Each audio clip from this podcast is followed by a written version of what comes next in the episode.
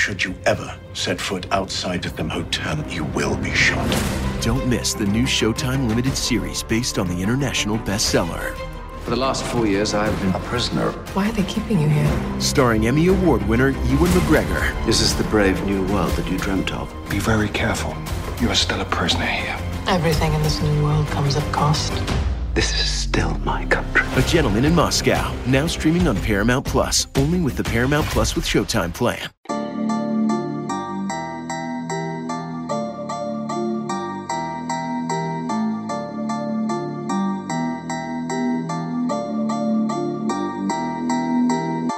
Welcome into the Illini Inquirer podcast. Jeremy Warner, Joey Wagner, post-game at the State Farm Center, where we just saw a classic. Unfortunately for Illinois, did not go their way as number four Purdue defeats Illinois ninety-six eighty-eight. It's the second loss this uh, season for Illinois to a top five team at home. Arizona now is number three in the country. Uh, they were number eleven when they came to State Farm Center last month and won that game. It is a missed opportunity for Illinois to get a huge win over Purdue, get some separation from the Boilermakers in this Big Ten race. Purdue now just a game and a half back of Illinois. But Joey Wagner, we have seen against Arizona and Purdue that Illinois can compete with these teams. They just haven't been able to win. And I know a lot of fans are complaining about the refs, and sure, some calls didn't go your way. Um, I, I thought Illinois fouled many times that they were called for fouls, but some calls didn't go your way. But still, you just couldn't execute quite enough to get what would have been a marquee win that is still missing on Illinois' um, resume right now, is that marquee win. But, man, that was a heck of a basketball game. Yeah, it was a really good basketball game. And I don't – you see the absence of Ayo Dosunmu a little bit in these big games because it just felt like he just knew how to do it. Now, we all know the clutch shots, right? Like, we all saw those. There's just the moments in those last two or three minutes beyond just one big shot. And that's not to say Illinois is going to be absent of that through March. It's just I, I think right now they're learning who needs to do what and where in some of these big closing time games. As Derek Piper and I talked about in Lincoln, they just haven't been in a lot of closing time games. I know Derek talked about it again, I, I believe, in Michigan.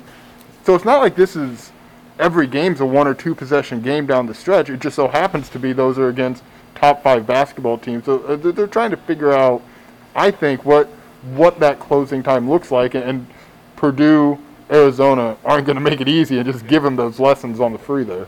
I will say, like, Maryland, Nebraska, Michigan, it wasn't a one possession game with a minute left, but there were Those are that was clutch time. Five minutes left. Those were games. Those were up in the air. So they did find ways to close those games. But against a, a great opponent, they haven't beat a great opponent yet. They haven't beat a ranked opponent. Their best win is Iowa, which is top twenty in, in the in the net rankings. And I think Iowa could be a really good win on the road, um, you know, throughout the season. But other than that, that's their only top fifty win or uh, top fifty net win so far this season. I, I do think, though, Joey, that there's some positives to take away from this. I mean, it's a loss. All of a sudden, Big Ten race gets really, really tight at the top with, what, five, six teams within a game and a half of each other through seven games in, in Illinois sense. But um, you did compete. You did fight. Like, this team got down thirteen in the first half. They come back and make this a game, tie it up. You know, and end of the game, looked like they were going to lose. Purdue misses a free throw. Jaden Ivey, the front end. Illinois finds a way to, to push it into overtime. First overtime, you know, Purdue misses a free throw. Stefanovic, they make a, a shot at the end to, to force this into double overtime. So this team certainly has a lot of fight, a lot of grit. It's just some execution is the difference between beating Arizona and beating Purdue. Yeah, and they were trying to do that today while merging Andre Curbelo back. And I think that that matters too, and they were trying to do that today without an All-American seven foot, three hundred pound man in the paint. Now, Purdue played small too, so that's almost a wash there. Maybe that would have changed a little bit down the stretch. Uh, but yeah, that there's still a lot there with this Illinois team, right? Like, I mean, they looked like a top fifteen team today, even though they lost. Purdue looked like a top five team, right? Like, Purdue looked like what we saw in the non-conference, those Big Ten losses they have so far look like really outliers for the most part. Like, Purdue has played great basketball otherwise. And I, I include this in Illinois' stretch of, what, eleven wins in thirteen games. They played great basketball. So I, I don't I don't feel worse about Illinois' long-term outside of the Big Ten race just got a lot uh, tighter and, and a lot tougher for Illinois to put away Purdue. Yeah, I mean, if you could have gone to bed tonight, if you're Brad Underwood and this Illinois team, and Purdue is three and a half games behind you on January seventeenth, you're probably sleeping pretty well. That That's not, I mean, you don't bury Purdue in the middle of January. That's just not what happens.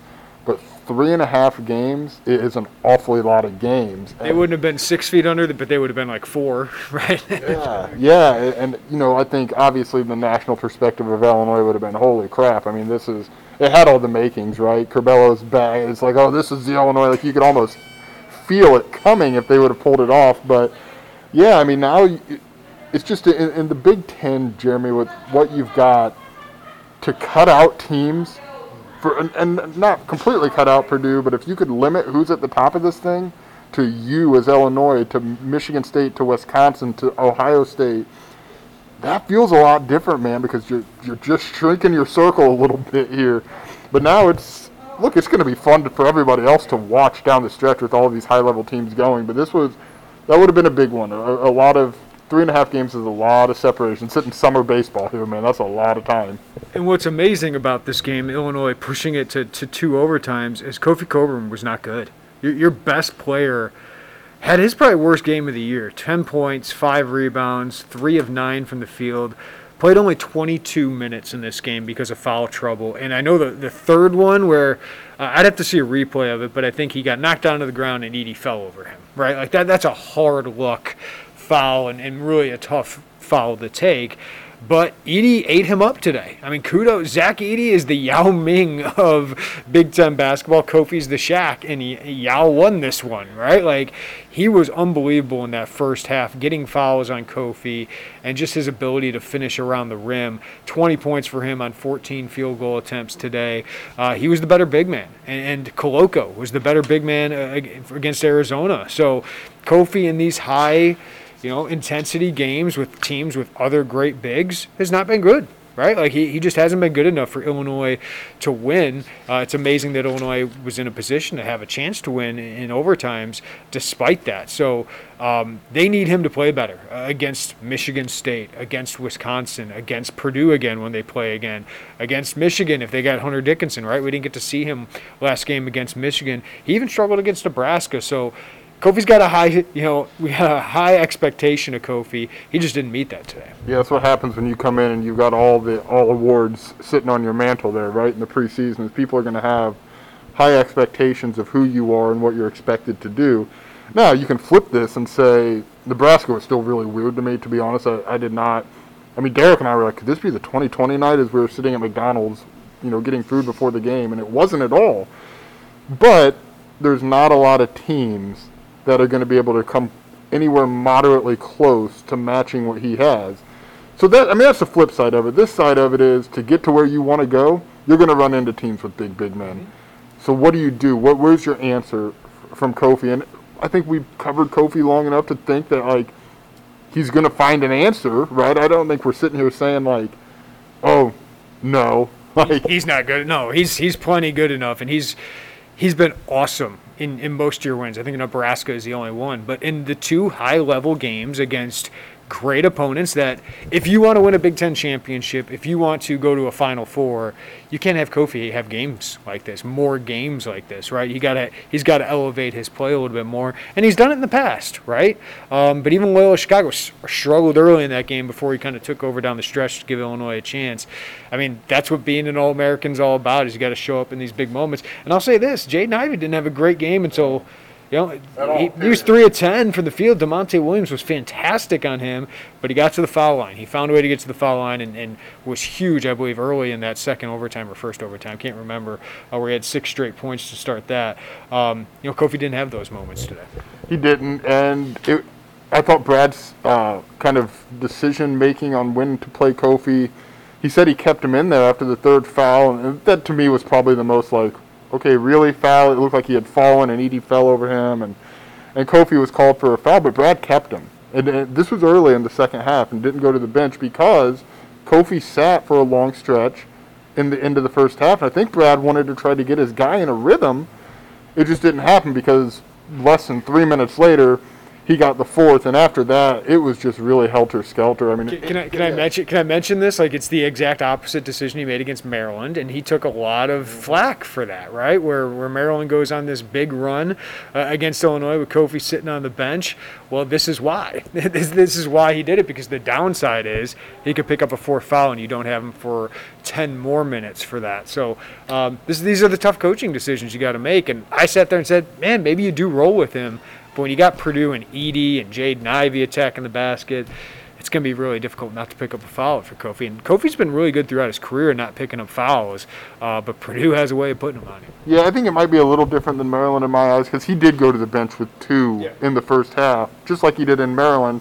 And I think he probably would have stayed there the whole time, but Omar Payne had three. And at some point, you need a large man to guard the two large men on Purdue. But the, the interesting, and I think that is what dictated the decision on the third. But yeah, it, it is similar to the Maryland in the sense that, like, when he got his third, like fourteen seconds, I know it was more than that, probably about a minute or whatever it was in the second half, I think we all probably would have expected Kofi to go to the bench. You can like the foul or hate the foul call. It was a foul. That wasn't going to change. And he didn't. And that's, man, that, that stretch, that three-minute stretch changed a lot of the game. I don't think Illinois, you know, maybe Illinois doesn't win if Kofi's not in foul trouble. But, man, that just changed a lot of what was asked, and it allowed for kind of a, a one-night star to, to bloom there. Yeah, we'll talk about Benjamin Bossman's Verdonk here in a second, but Omar Payne I thought was great to start this game, right? Kofi gets into foul trouble. Omar Payne comes in and stopped Trevion Williams on, I think, three straight possessions. Um, but then the flagrant, the flagrant and the double technical really changed, I thought, the momentum of the game. That's when Purdue went on its seventeen oh run. Now, that's it wasn't all on Omar Payne, but that was just a big moment where Illinois had these, whether it's Coleman Hawkins or Andre Curbelo early in the year, and now Omar Payne, where you can be tough, you can be physical, you can talk a little bit, but you got to be smart, and, and that really hurt uh, the Illini. We got to dive into Andre Curbelo, but let's mention Benjamin Bossman's Verdonk, because when Kofi goes to the, gets his fourth foul, Joey, we're thinking probably, man, Illinois is going to have a really tough time winning this game. But Benjamin Bossman's Verdonk played the game of his life, uh, twenty minutes. You know, the stat line doesn't look great. Four points, four rebounds, two steals. Um, you know, he missed two free throws in double overtime that were really, really uh, key for, for Illinois to prolong that game. But his defense on Trevion Williams, he battled against Zach Edey. Zach Edey barely attempted a shot when Benjamin Bossman's Verdonk was in the game. And Trevion Williams in the second half, despite Kofi, despite Omar Payne not playing much, was two of seven from the field. He had a couple good makes because he's a good offensive player down the stretch, but uh, Benjamin Bossman's Verdonk gave him twenty minutes where he allowed Illinois to stay in that game. Unbelievable, unbelievable defensive performance and just a ton of toughness from him. He played eight minutes since the calendar turned to twenty twenty-two, and he comes out and plays twenty tonight against the number four team in the country, against two of the top big men in the country. And if you just turned it on, like if you were just channel surfing, you would have not known that this guy had only played eight minutes since the January first. I mean, he really, we saw against like, le- I think lesser competition earlier in this year. I can't remember the specific game, but Ben came in and played well. And I go, oh, okay. Offensively, still very limited in, in a pretty significant way. But defensively, it makes so much sense. Like, my mind goes back a little bit to the Iowa game last year where Brad threw him out there against Luka Garza. Brad's got a lot of trust in him defensively. Now, can you do enough around him offensively to mitigate that for four, five-minute stretches? Because defensively is what Brad cares about. He's not going to have an issue with Ben on that end. But you just got to have the confidence and the right pieces. I think this. That's probably also notable of who you surround him with, because he still is a good passer out of the post. But, man, I didn't see it coming. I mean, I don't think we walked in here today like, hey, you know what, listen, Bossman's podium game. Yeah. And he really, good for him, because it seems like he's the guy that everybody, you don't hear them say a bad word about him. You hear them say how hard he works in practice, how much he comes in to stay. Brad loves his makeup and everything he's about. It's just there are limitations, and you when you're trying to do what they're trying to do, you, you've got to decide when to to put him out there. But, man, what a performance from him. It, it, he's got a couple of those every year, but I didn't think the, the couple, one of the couple would come against Purdue. Yeah, I mean, doing that against two of the best big men, not only in the Big Ten, but the country, uh, shout out to that kid. That that was an unbelievable performance. Okay, Joey, we're kind of burying the lead of, of Andre Curbelo. Uh, we saw him come out. You tapped me on the shoulder and said, look, uh, it's Andre Curbelo coming out in full Illini shorts. He was getting his warm-up. I'm thinking, oh, could he play eight to twelve minutes? Give him another primary ball handler, take some pressure off of Trent Frazier. Ends up playing twenty-five minutes, and I, I haven't seen the breakdown, Joey. It seemed like he played the last twelve, fifteen minutes of this game, something like that. Uh, but Curbelo, twenty points, eight of fifteen from the field, eighteen of those coming after the first, after halftime, uh, four or five from the free throw line, six rebounds. And he had three assists. He should have had like seven. Um, and also zero turnovers. Illinois only had eight turnovers today in, what, fifty minutes of action tonight. Um, he looked like Andre Curbelo. I mean, we were expecting, and Brad Underwood was expecting, smaller role. He's Brad Underwood said he's had two full practices, and that his conditioning is awful right now. Certainly didn't look that way. I know he missed a couple shots down the stretch, but he made some huge ones, created some great opportunities for his teammates. Anyone who thought this team was better without Andre Curbelo can eat it, because that showed you tonight his value. How easy it was for him, and Purdue's not great defensively, but how easy it is for him to break down a defense, get open shots for his teammates, finish for himself. He's not a great shooter. He's zero for two from three, but he's got that little mid-range game and the ability to finish around the hoop. Um, he just gives them a primary ball handler that they need in the worst way to complement and take some some pressure off of Trent Frazier, who had sixteen points but needed sixteen shots to get there. Um, Andre Curbelo looked like all Big Ten Andre Curbelo. I don't know if it was All-American, but they don't need that. They need um, a great point guard, and he was a great point guard, and a huge reason they were in this game. Yeah, Jimmy, let's be honest. There were games before he, he missed this almost two-month now stretch where there were more what-is-he-doing plays than, than plays that were really productive to win. I can count maybe one. There may be a shot or two tonight that I thought, or today, that I thought, like, oh, I don't know. And I think, Brad, there was one that Brad kind of looked at him and was like, hey, cool it a little bit, calm down. And I think he did, and I don't think he forced anything. And man, you just see, like, if I would have told you before the season, before we knew that he was going to miss two months, if I would have said, hey, your guy's going to have twenty points on eight of fifteen shooting with three uh six rebounds and three assists with some hockey assists in there, probably should have been four, I think a lot of people would have been like, all right, that is good. And now, would they have said, should he have had more assists? Yeah, and he should have. That's not on him. He, he made the plays to get the assists. But I did not expect a twenty-point performance against Purdue. I, I actually, and, and we had talked about this, like, when is the right time, right? Like, like was Michigan the right time? And, and maybe that was a medical thing. And it's like Purdue feels like a big moment. Well, you thought you thought like Nebraska could be that time, or would Maryland, or would Maryland be that time this week? But I think there's almost less pressure on Andre Curbelo against a top five opponent, because he wouldn't have been the reason they lost this game, right? Like, and he, he wouldn't have put that on himself. I think he took that Marquette loss really on himself, and then the Cincinnati loss happened after that. Like, you could tell that was heavy on Andre Curbelo. Um, we didn't get to talk to him tonight. I don't know when we'll get to talk to him, so we can know what this last couple of months has been like for him. But that was that was. a great performance, uh, given the circumstances, given that Brad Underwood says he's got terrible conditioning right now. As you said, there were maybe two times I thought he forced things. Um, that's how he has to play. I thought this was so encouraging. So even if short-term you lose this game, it certainly wasn't because of Andre Curbelo. The long-term, this team's ceiling just went way higher, because they needed a player like Andre Curbelo, in my opinion, to get to where they want to be, which is Big Ten championship, as well as deep run in the N C double A tournament. Yeah, I think literally just think back to Friday. And, and Trent Frazier also played forty-seven minutes tonight. I think he played thirty-eight, give or take, on Friday. Think back to the forty-seven minutes, fifty-two seconds. Think about that. DeMonte played forty-five minutes with a bad oblique or lat or something. Yeah. But think about those two or three minutes on Friday against Michigan without Trent Frazier, and it was like, oh my God, will they ever get into a set again? Like, what is happening here? DeMonte struggled against Michigan. and probably the worst way we've seen him struggle in some time. And we've known Andre Curbelo is going to help this team. I think anybody objectively looking who's not just mad about two losses should have known. Or mad that, like, Marquette game is going to be some thing he happens over and over again. That was the worst game of his career. Do people not remember what he did against Kansas State? I thought he was really strong against Kansas State as before he went out of that game.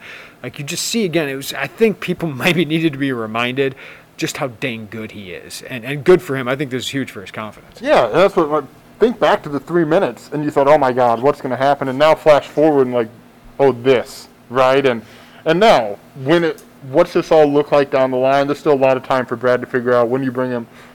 I mean, I'm struggling to think he's not going to be back in that starting lineup at some point in the next few weeks, maybe. I, I don't know. I guess that's probably dependent on conditioning. I don't care if he's starting. I I like him off the bench, to be honest with you. He can still play twenty, twenty-five minutes a game like he did last year. Yeah, and then if, if he gets comfortable, because, look, there was a reason that everybody who followed college basketball, be it a coach or whoever, was like, hey, this guy could be in for a jump. He's really good at basketball, right? Like, he, he just is.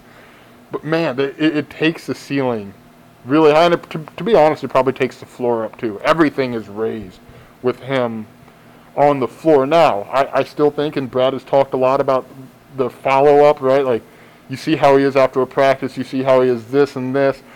Let's be honest, like, that's probably still going to be important here in the next two or three days as they prepare for a trip to Maryland. Is how is Andre recovering? How, how is, you know, what's what's this all look like after stacked practices, after a game, after twenty minutes of basketball?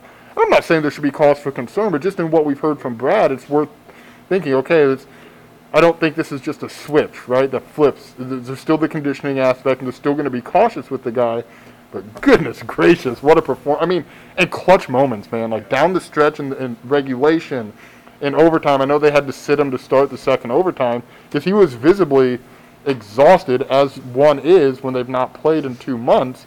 But, man, I, there were shots that you just thought, like, oh, I've seen him do this, and he did it. Well, I think j- tonight just shows that, especially with Curbelo, this team is so much more than just Kofi Coburn, right? Like, Alfonso Plummer, didn't think his defense was strong tonight. There were some moments late where he got beat on back cuts.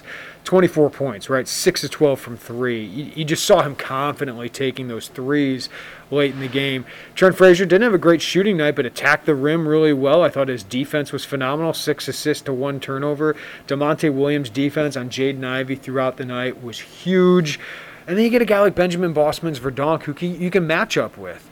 You know, Coleman Hawkins only played four minutes, apparently had the flu.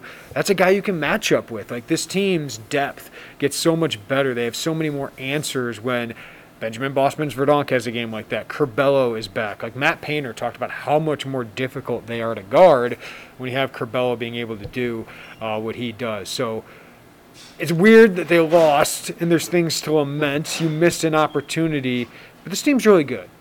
Purdue's better right now, right? The Big Ten standings don't show that, but Purdue has better wins, marquee wins, including today on the road at a great atmosphere at State Farm Center.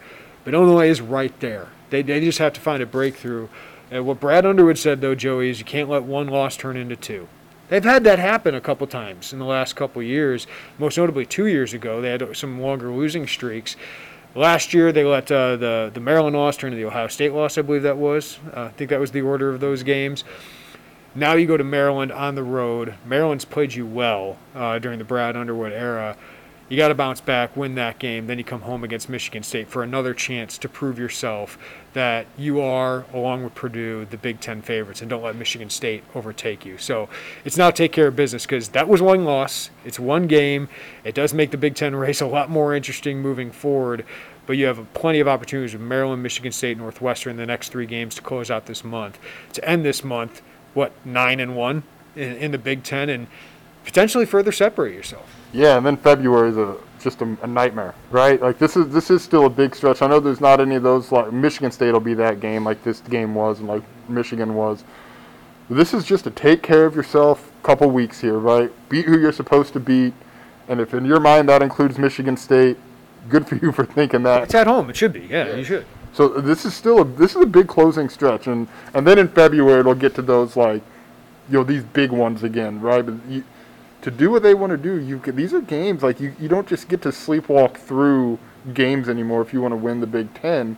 And this is a big stretch of games that, let's be honest, Northwestern, Maryland, it might be easy to sleepwalk through a little bit. You just can't let it happen. Yeah. Well, you can't have like what happened with Michigan State, but I think Illinois is more talented than Michigan State. I think they have more scoring options than, than Michigan State. So um, it's a disappointing missed opportunity, but uh, in the long term, can you get better from this? I think Brad Underwood said we got better today. I don't disagree with him because you got Andre Curbelo back, right? Like your big man struggled against the best post rotation probably in the country. Gonzaga obviously is, is very high up there, but and you still had a chance to win. I, I think that's that's encouraging that you had that ability, you had that toughness, and you have that firepower to be able to do that against a great team. Yeah, and think uh, when Brad said that, his tone in the presser was way different than it was after Arizona. He was ticked after Arizona, like mad because his team didn't execute. His team, there was the five seconds on Alfonso Plummer. There was kind of fading away down the stretch. And, and looking back, maybe an armchair theory, he was frustrated with just how, how helter-skelter the, the start of the year was.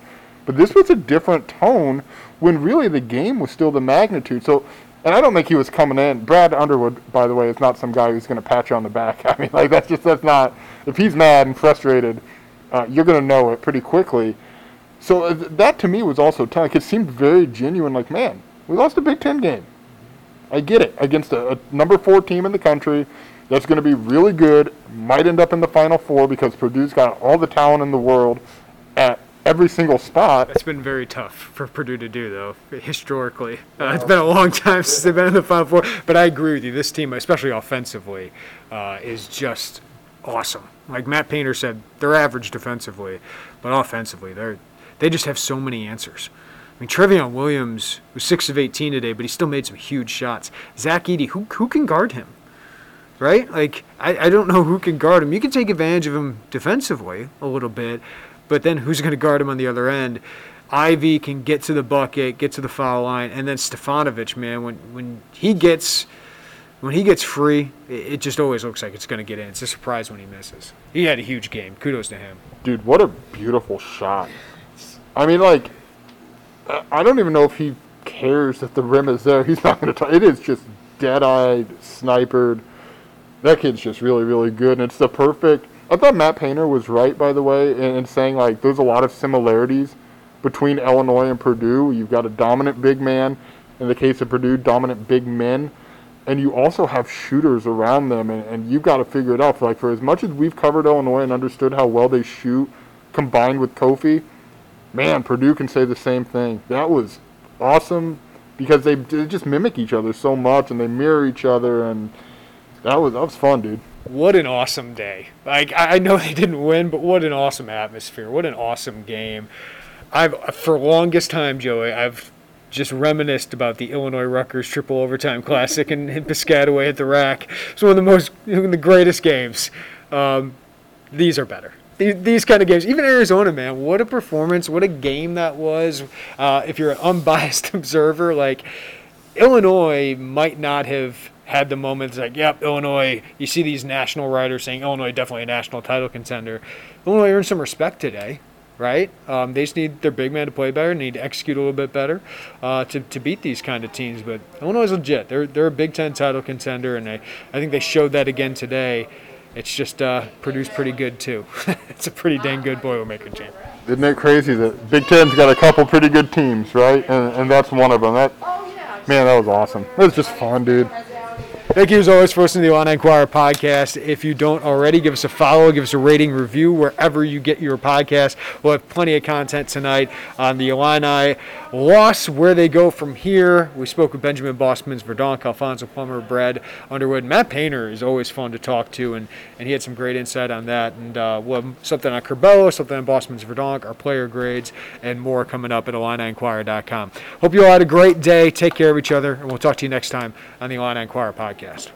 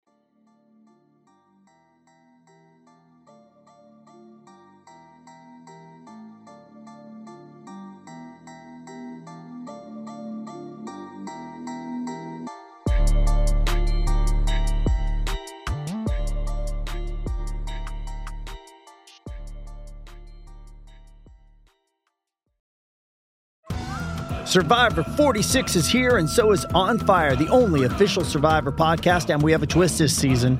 The winner of Survivor forty-five, Dee Valladares, will be joining us every week. We're going behind the scenes of the biggest moments, the how and the why things happen, and the strategy and analysis you can only get from someone like me, a Survivor winner. Listen to On Fire, the official Survivor podcast, wherever you get your podcasts.